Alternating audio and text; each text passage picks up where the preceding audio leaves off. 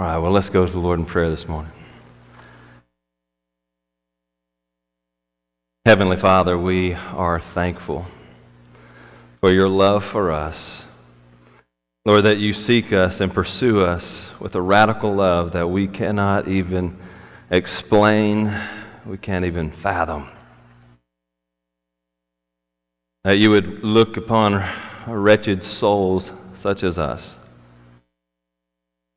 and set your love upon us and send your Son to die for us so that we might have a new life in Christ as adopted children of God.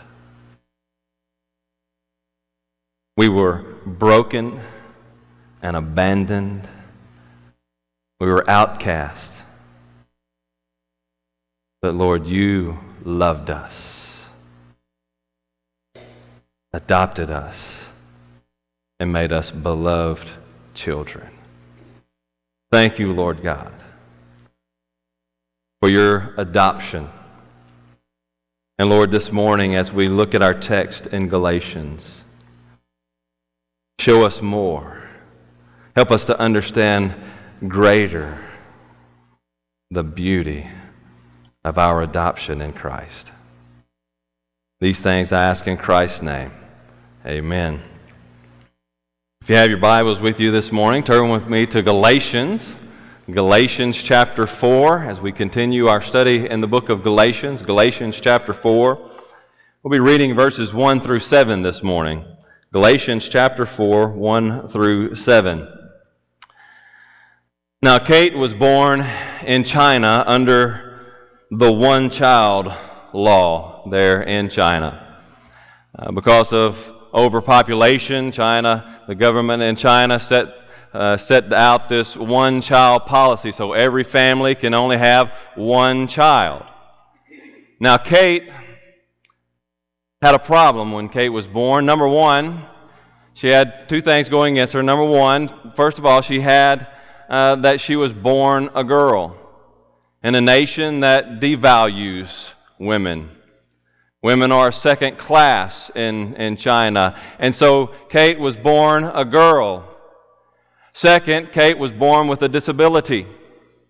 Two strikes against her. So she was broken. And because she was broken, she was rejected and abandoned by her biological parents. They couldn't stand having only one child and it be a disabled girl. And so they set her out at an adoption agency and left her there so that they could have another child. Kate was broken, abandoned, rejected by her parents. But then along came John and Sue. John and Sue are Americans whom God set it upon their heart to adopt from China. And God led them to the adoption in which Kate was living. And John and Sue set their hearts, set their love upon Kate. They chose her out of all of the, the many other orphans there. They, they chose Kate and set their love upon Kate, and they decided to adopt Kate, and they brought Kate home, and they made her a part of their family. Though she was abandoned and rejected, an outcast there in China, John and Sue adopted Kate made her a part of their family, made her a beloved child with all the rights and privileges of an heir to John and Sue. You know, we have much in common with Kate. Born into this world, we are broken by sin and rejected. We are outcast. Yet God, by His grace, set His love upon us Christians. If you are a child of God today, it is because God set His love upon you. and He adopted you. He made you an heir of God, a beloved child with all the rights and privileges of a child of God. As we've been studying in the book of Galatians, the major focus in this letter to the, the churches in Galatia is upon faith. It's all about faith. These false teachers came into these churches of Galatia and they began to teach that salvation was by faith and works. But Paul is writing and he is declaring to these churches that no, no, no, salvation is not by faith and works, but it is by faith alone. Now, in past messages, in the past text that we've seen, he, he's gone into depth to show us that justification is by faith alone. Now, justification, the doctrine of justification, has to do with our legal standing before God. We are justified, we're declared right before God by God's grace through faith in Jesus Christ alone. But now, as he, he moves on, he, he's continuing on and building his case. Now, he, he shows us not only as our legal standing before God, our justification by faith, but now he goes to show us that our relationship changes. Our relationship to God changes by faith. And that's what the doctrine of adoption has to deal with. The doctrine of justification deals with our standing before God, our legal standing before God. The doctrine of adoption deals with our relationship with God. And our relationship with God changes. Last week, he began this. He began to show us this. And so last week, Paul showed us that not only does our legal standing before God change by faith, but also our relationship with God changes by faith. By faith, we saw last week, we are made children of God, united in the family of God, and joint heirs with Christ to the promises of God. And now, this week, as we continue on, he builds on this and he shows us that we are adopted by God. We are adopted by God. And so, what we see today, that adoption into God's family, this change of relationship, is by grace alone, through faith alone, in Christ alone. So, at once we were enemies of God, now we're made uh, members of God's family, children of God, by faith alone. Adoption into God's family is by grace alone, through faith alone, in Christ alone. And so, from our text today, I want us to see three activities of God in our adoption. Three activities of God in our adoption. We, we have to realize that adoption is all about what God does, it's not about what we do. And so, we are seeing three activities. We're going to see three activities of God uh, of God in our adoption. So, my prayer today is as we, we break into this passage, as we work through this text of Scripture, that we would do away with, Christian, that we would do away with all every sense of self reliance that we have and trust totally in God and praise God, worship God because of His loving act in adopting us. And if you are here today and you're an unbeliever, you're searching, seeking out a family to belong to, seeking love in this world, and you're here today, God drew you here today, then my prayer is that you would see that salvation is by faith alone in Christ Jesus our Lord. And that you would trust in Jesus today. Trust in Jesus. So if you found your place there in our text, please stand with me in reverence to the reading of God's holy word. Galatians chapter 4, verses 1 through 7. Hear the word of the Lord. I mean that the heir, as long as he is a child, is no different from a slave, though he is the owner of everything. But he is under guardians and managers until the date set by his father. In the same way, we also, when we were children, were enslaved to the elementary principles of the world. But when the fullness of time had come, God sent forth His Son, born of a woman, born under the law, to redeem those who are under the law so that we might receive adoption as sons. And because you are sons, God has sent the Spirit of His Son into our hearts, crying, Abba, Father. So you are no longer a slave, but a son. And if a son, then an heir through God. Amen. May the Lord add blessings to the reading of His holy, inspired, and inerrant word. And may He write its eternal truth on all our hearts. And you may be seated. So, three activities of God in your adoption. Now, as we go through this, I want you to notice the, the Trinitarian nature of adoption. The Trinitarian nature of adoption. There's three activities of God in your adoption. First, the first activity of God is that the Father initiated your adoption. The Father initiated your adoption. Look there again in those first few verses. I mean that the heir, as long as he is a child, is no different from a slave, though he is the owner of everything, but he is under guardians and managers until the date set by his father. Now, Paul talked about that a lot in our last week's passage. And we, we talked about that a good bit last week. We, we, we saw that what Paul is talking about here, under the law, we are under a guardian. We're under kind of a, a nanny, a strict guardian who, who is there to, to make us obey, to be a strict disciplinarian over us to teach us the right way to live, to teach us proper manners, to teach us how to be respectful, to teach us how to refer to God.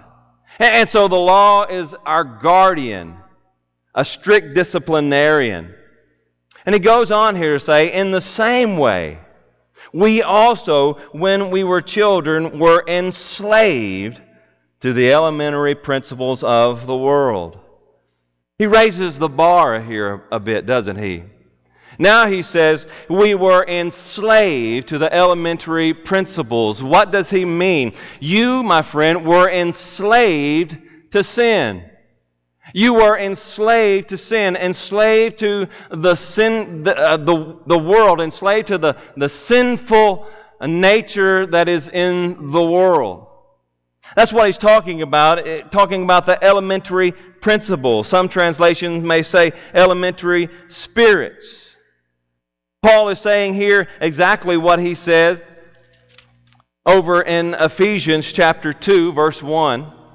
1 through 3, and you were dead in the trespasses and sins in which you once walked, following the course of this world following the prince of the power of the air, the spirit that is now at work in the sons of disobedience, among whom we all once lived in the passions of our flesh, carrying out the desires of the body and the mind, and were by nature children of God's wrath.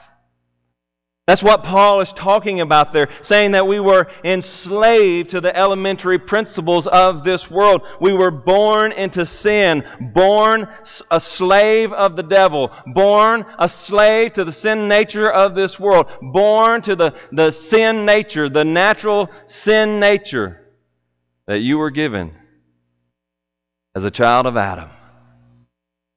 You were born a slave to sin. That's who you were.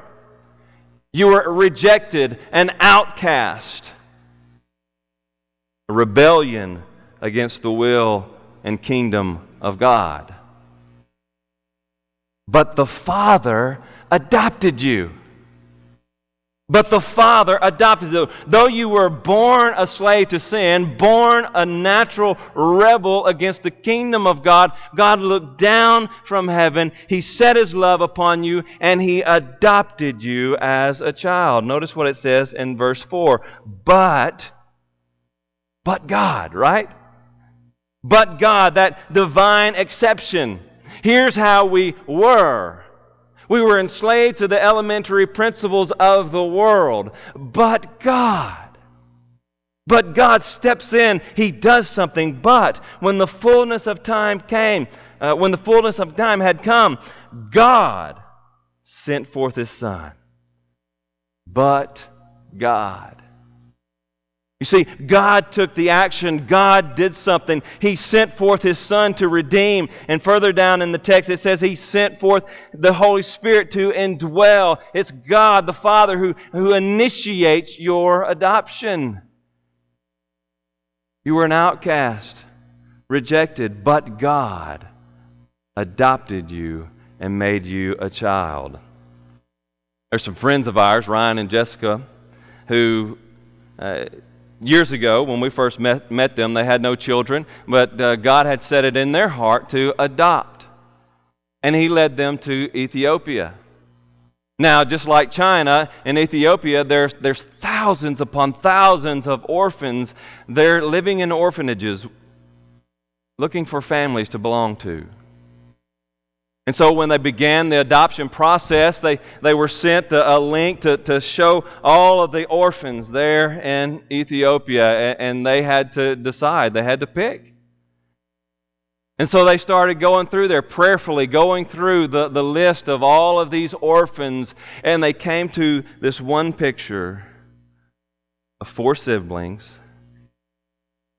Solomon, Rahel, Joseph, and Iyasu. And they said, Those are the ones. Those are our kids. We want them. We want to adopt them. You see, Solomon, Rahel, Iyasu, and Joseph, they had nothing to do with the decision, but Ryan and Jessica sat down and they, they, their hearts were drawn to them, and they said, Those are the ones. They're our children. We want to adopt them. We want to make them our own. It was their activity. It was Ryan and Jessica's decision. It was their activity to adopt these four children. And they adopted them, gave them their name, and gave them all the rights and privileges of being children of Ryan and Jessica Walling. And so did God do for us.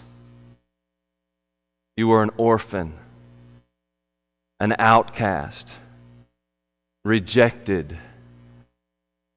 and God set His love upon you and He chose you in Christ Jesus. And He adopted you and made you a child of God. Dear friend, it is God who adopts us. Therefore, today, praise God. Praise God. There's no reason for you to boast. There's no reason for, for self exaltation. Praise God. Exalt the Father. For he chose you in Christ Jesus before the foundations of the earth to set his love upon you and adopt you and make you a child of his kingdom. Praise God today for your adoption in Jesus Christ. So, God's first activity in your adoption is the Father initiated your adoption. It was his action. Second, the Son redeemed you for adoption. The Son redeemed you for adoption. Look there at verses 4 and 5. Look at that again. But God, when the fullness of time had come, sent forth his Son, born of a woman, born under the law, to redeem those who were under the law, so that we might receive adoption as sons, as children of God. Notice here again that he talks about being born under the law. Those who were born under law, all of us were, as children of Adam, we're all born under the law of God. We are indeed slave, slaves under the law. You were a slave under the law. You were a slave under the law. God set his law over you, and you were condemned. You bore the condemnation of the law because uh, by all uh, everything that your best efforts, you can never fulfill the law. You can never keep the law. You can never love the Lord your God with all your heart, soul, mind, and strength because you love yourself more. You can never love your neighbor as yourself, not fully, because you love yourself more. We are all condemned under the law. We are slaves sold under the law, and we are under the condemnation of the law. But again, but God. He sent His Son, and Christ came, and Christ redeemed you as a son. Christ redeemed you as a son, as a child of God. You were sold under sin, but He redeemed you. That is, He bought you out of your sin. He bought you out from under the condemnation of the law that you were under. He bought you out from under the law. It's that, that slavery image that Paul is using there uh, of the, the slave market, where there's a slave who is sold into slavery. We were sold into slavery to the law. But Christ came and He bought us out of slavery. He came to the slave market and He bought us out and made us children of God instead of slaves. Christ redeemed you. How did He redeem you? Notice what it says there. He was born of a woman. He was born of a woman. That is, he was born as a man. He took on human flesh. Philippians chapter 2, verse 7 tells us this. He, he gives us a better example there. Uh, actually, I'm going to go up to, to 6. Uh, Christ Jesus, who, though he was in the form of God, so before eternity past, before the foundations of the earth, Christ was the Son of God, the divine Son of God, and he was God. He was himself God. Though he, didn't, though he was in the form of God, he did not count equality with God a thing to be grasped. We cannot grasp that. But instead, he emptied himself by taking the form of a servant, being born in the likeness of men, and being found in human form, he humbled himself by becoming obedient. The divine Son of God in eternity past, he, he made a covenant with the Father the Father, the Son, and the Holy Spirit, they made a, a covenant of redemption in eternity past. And, and the Son said, I will go. I will pay the price of redemption. And at the proper time, Jesus Christ stepped out of glory, stepped out of heaven, and he came to this earth and he humbled himself by putting on this, this flesh he said it, it, was born in the image of sinful flesh. He bore the flesh just like we have. He became a human being. He became a man so that he might be a right representative of us before God. But not only was he born a man, but he was also born under the law. That is, he was born under the requirements of the law. And so in his life, Jesus Christ, he became, he, he was born under the law. He came under all the requirements of the law. And guess what? He obeyed them. He did what we can never do. He obeyed them perfectly. He obeyed the Father's will. He obeyed the law. He was completely obedient.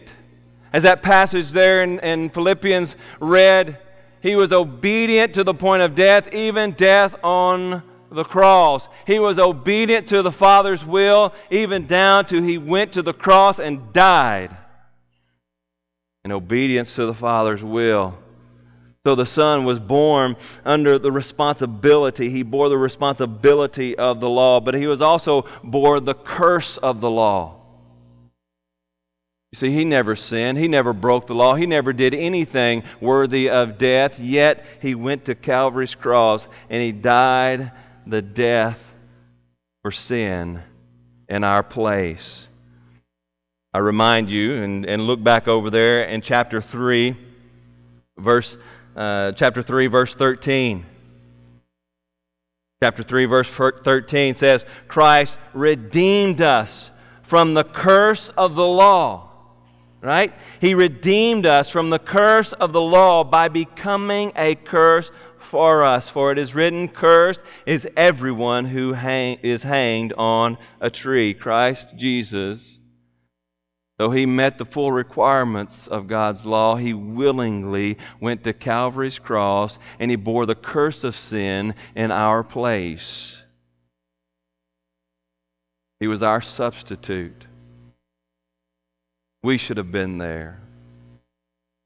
We should have all the wrath of God for our disobedience poured out upon us. But Jesus Christ, as our substitute, went to the cross, and on Calvary's cross, all the, the righteous wrath of God for our sin was poured out upon Jesus.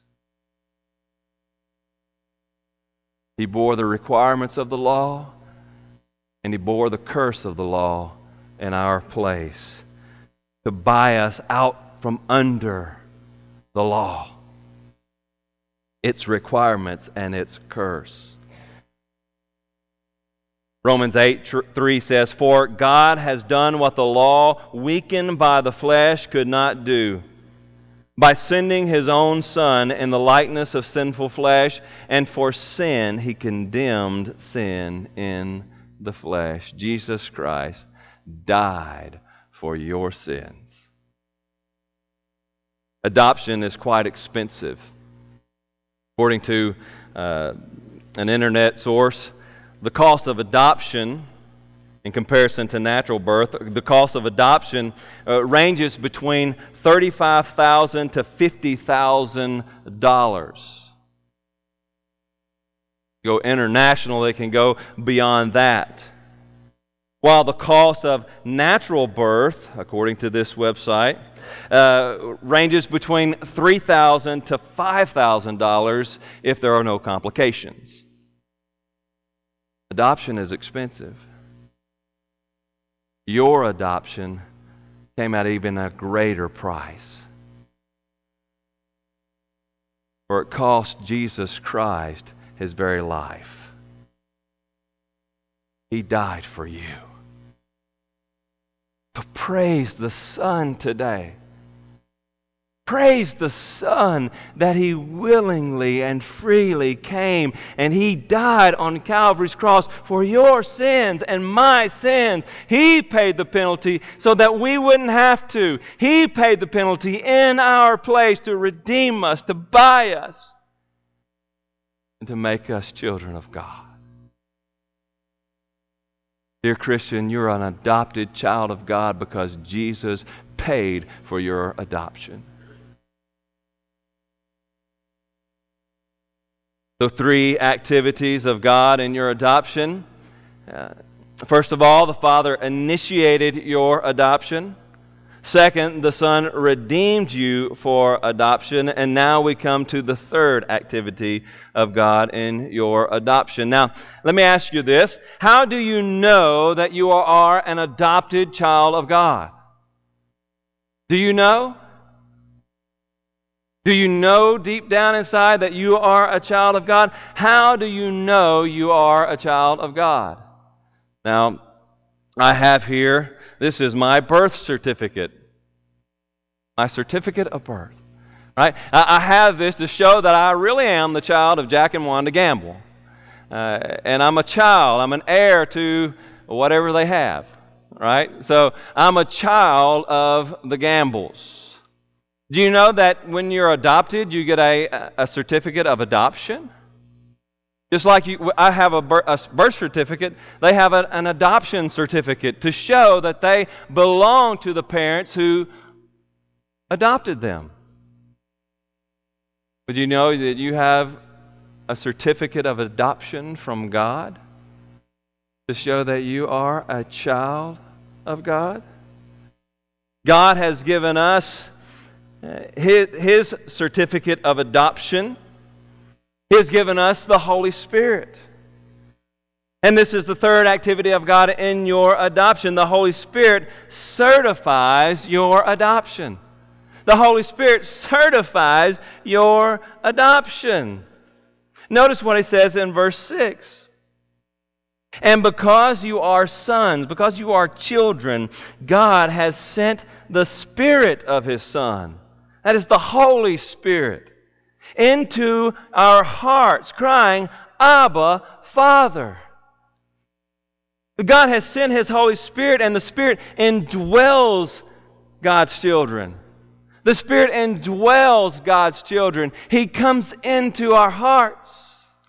Oh, this is the beautiful, beautiful doctrine of, of the indwelling Spirit. God sends His Son, or sends His Son to die, and then He sends His Spirit to indwell us, to live inside of us. Look at this big building. It's a beautiful building, and we often refer to this as the sanctuary. But this is not the sanctuary of God. God doesn't dwell in houses built by hands, but you, Christian, are the house of God. You are the sanctuary of God because God dwells in you. He moved in. When you trusted Christ, when you came to faith in Jesus Christ, God moved in. The Holy Spirit moved in, and He dwells inside of you.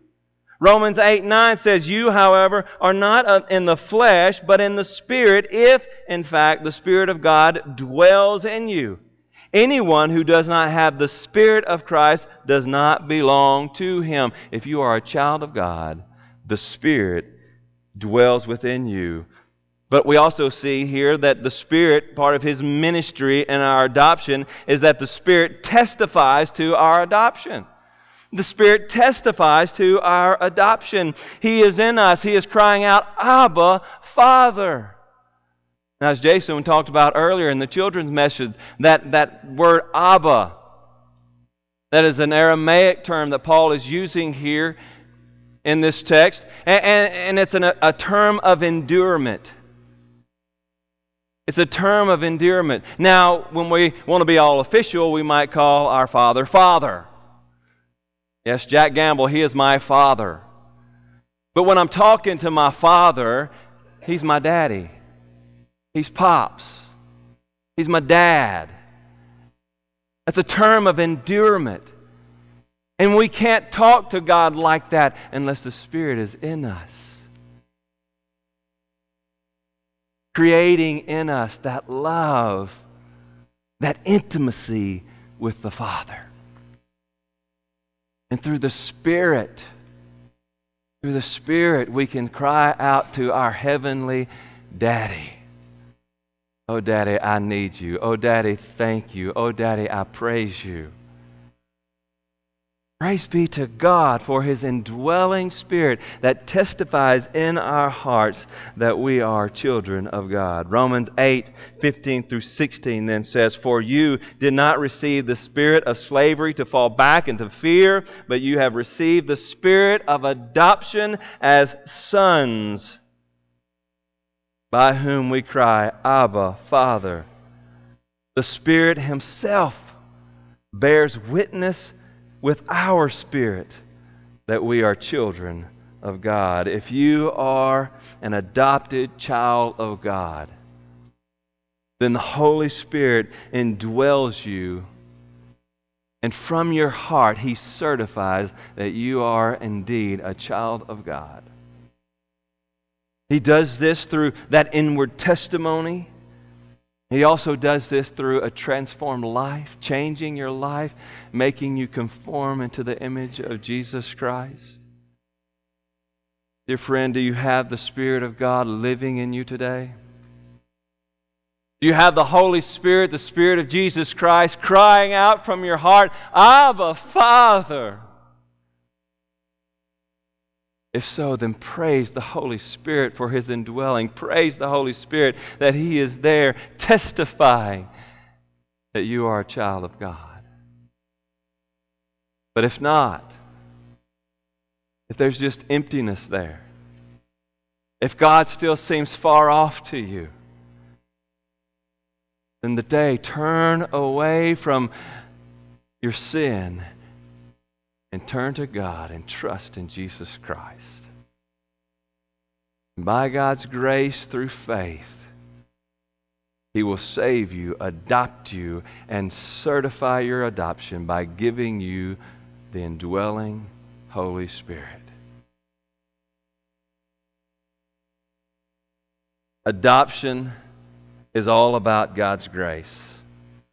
Notice there the last verse, verse 7. So you are no longer a slave, but a son. If a son, then an heir through God. It is all through God. It's all by God's grace. It's the Father's initiative, it's the Son's redemption, and it's the Holy Spirit's indwelling that testifies to our adoption. Dear Christian, today, if you are a child of God, then please set aside every sense, every inclination of boasting that you have in your heart. Oh, this sinful flesh loves to boast. Oh, Lord, look what I've done. Look what I've done. Set aside every inclination of boasting. Set it aside. It's not about you.